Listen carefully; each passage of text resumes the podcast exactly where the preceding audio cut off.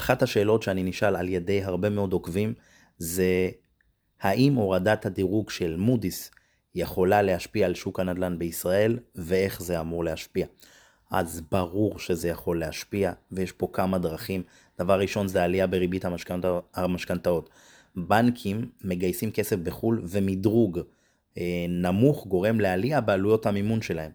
הם עלולים להעביר זאת ללקוחות באמצעות ריביות משכנתה גבוהות יותר.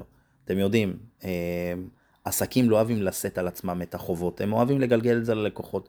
אם ספק מסוים העלה לי את הסחורה בשני שקלים, כנראה אני אמכור אותה ללקוח שלי בארבעה שקלים, אז זה ככה בדיוק הבנקים.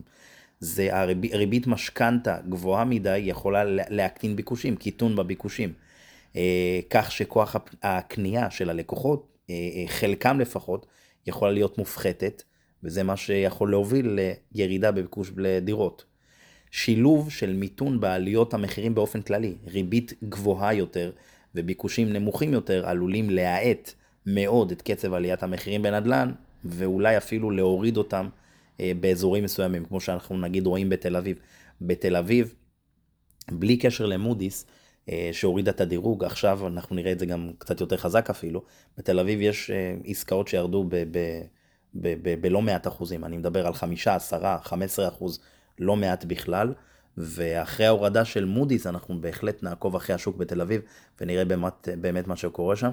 חשוב לומר שבתל אביב, בטח בדירות היקרות, יש הרבה מאוד משקיעים, והשוק בתל אביב באופן כללי מאופיין בנדלן שהוא, אה, אני לא אגיד רובו, אבל חלק אה, גדול ממנו, בשוק מאוד ספקולטיבי, זאת אומרת שמאמין שכל הזמן המחירים אמורים לעלות אבל באחוזים ניכרים.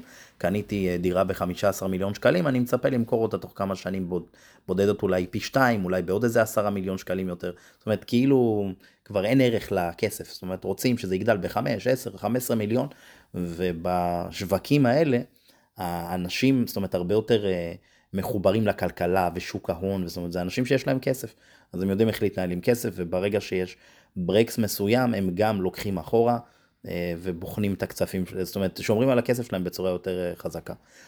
אה, זה גם עוד משהו, עוד סיבה זה שזה מוריד את הביטחון לצרכנים.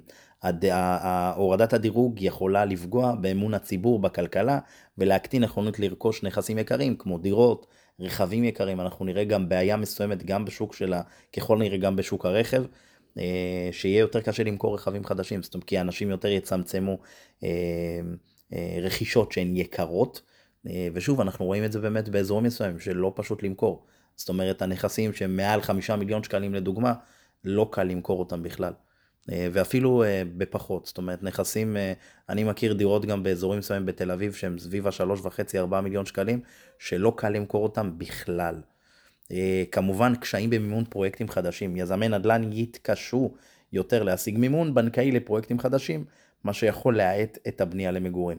לסיכום, הורדת הדירוג יכולה בהחלט להשפיע לרעה לביקושים, המחירים, האשראי והיקפי הבנייה בשוק הנדל"ן הישראלי. אנחנו כמובן נעקוב אה, ונעדכן. כמובן, חבר'ה, חשוב לומר שנדל"ן לטווח החוק, אנחנו בהחלט צופים אה, עלייה, כי אין מה לעשות. גם אנחנו מדברים על צמיחה של 3% בשנה, על אה, דירה של אה, אה, לצורך העניין 4 מיליון שקלים, זה משהו כמו 120 אלף שקל בשנה, שזה לא מעט כסף, ולכן גם הרבה מאוד אנשים וזוגות צעירים רוכשים דירות מתוך מקום של לשמור על המדד הזה, זאת אומרת שה, שמחירי הדירות לא יברחו להם, אז הם פשוט קונים דירה, קונים דירה, ממתינים 4-5 שנים, המחיר עולה, הם לוקחים את הכסף שהם עשו, או הכפילו את ההון, שילשו את ההון העצמי שלהם, ומתקדמים לדירה אחרת. בקיצור, אנחנו נמשיך לעקוב ונעדכן. אני הייתי בן סולומון, שיהיה לכולם בהצלחה.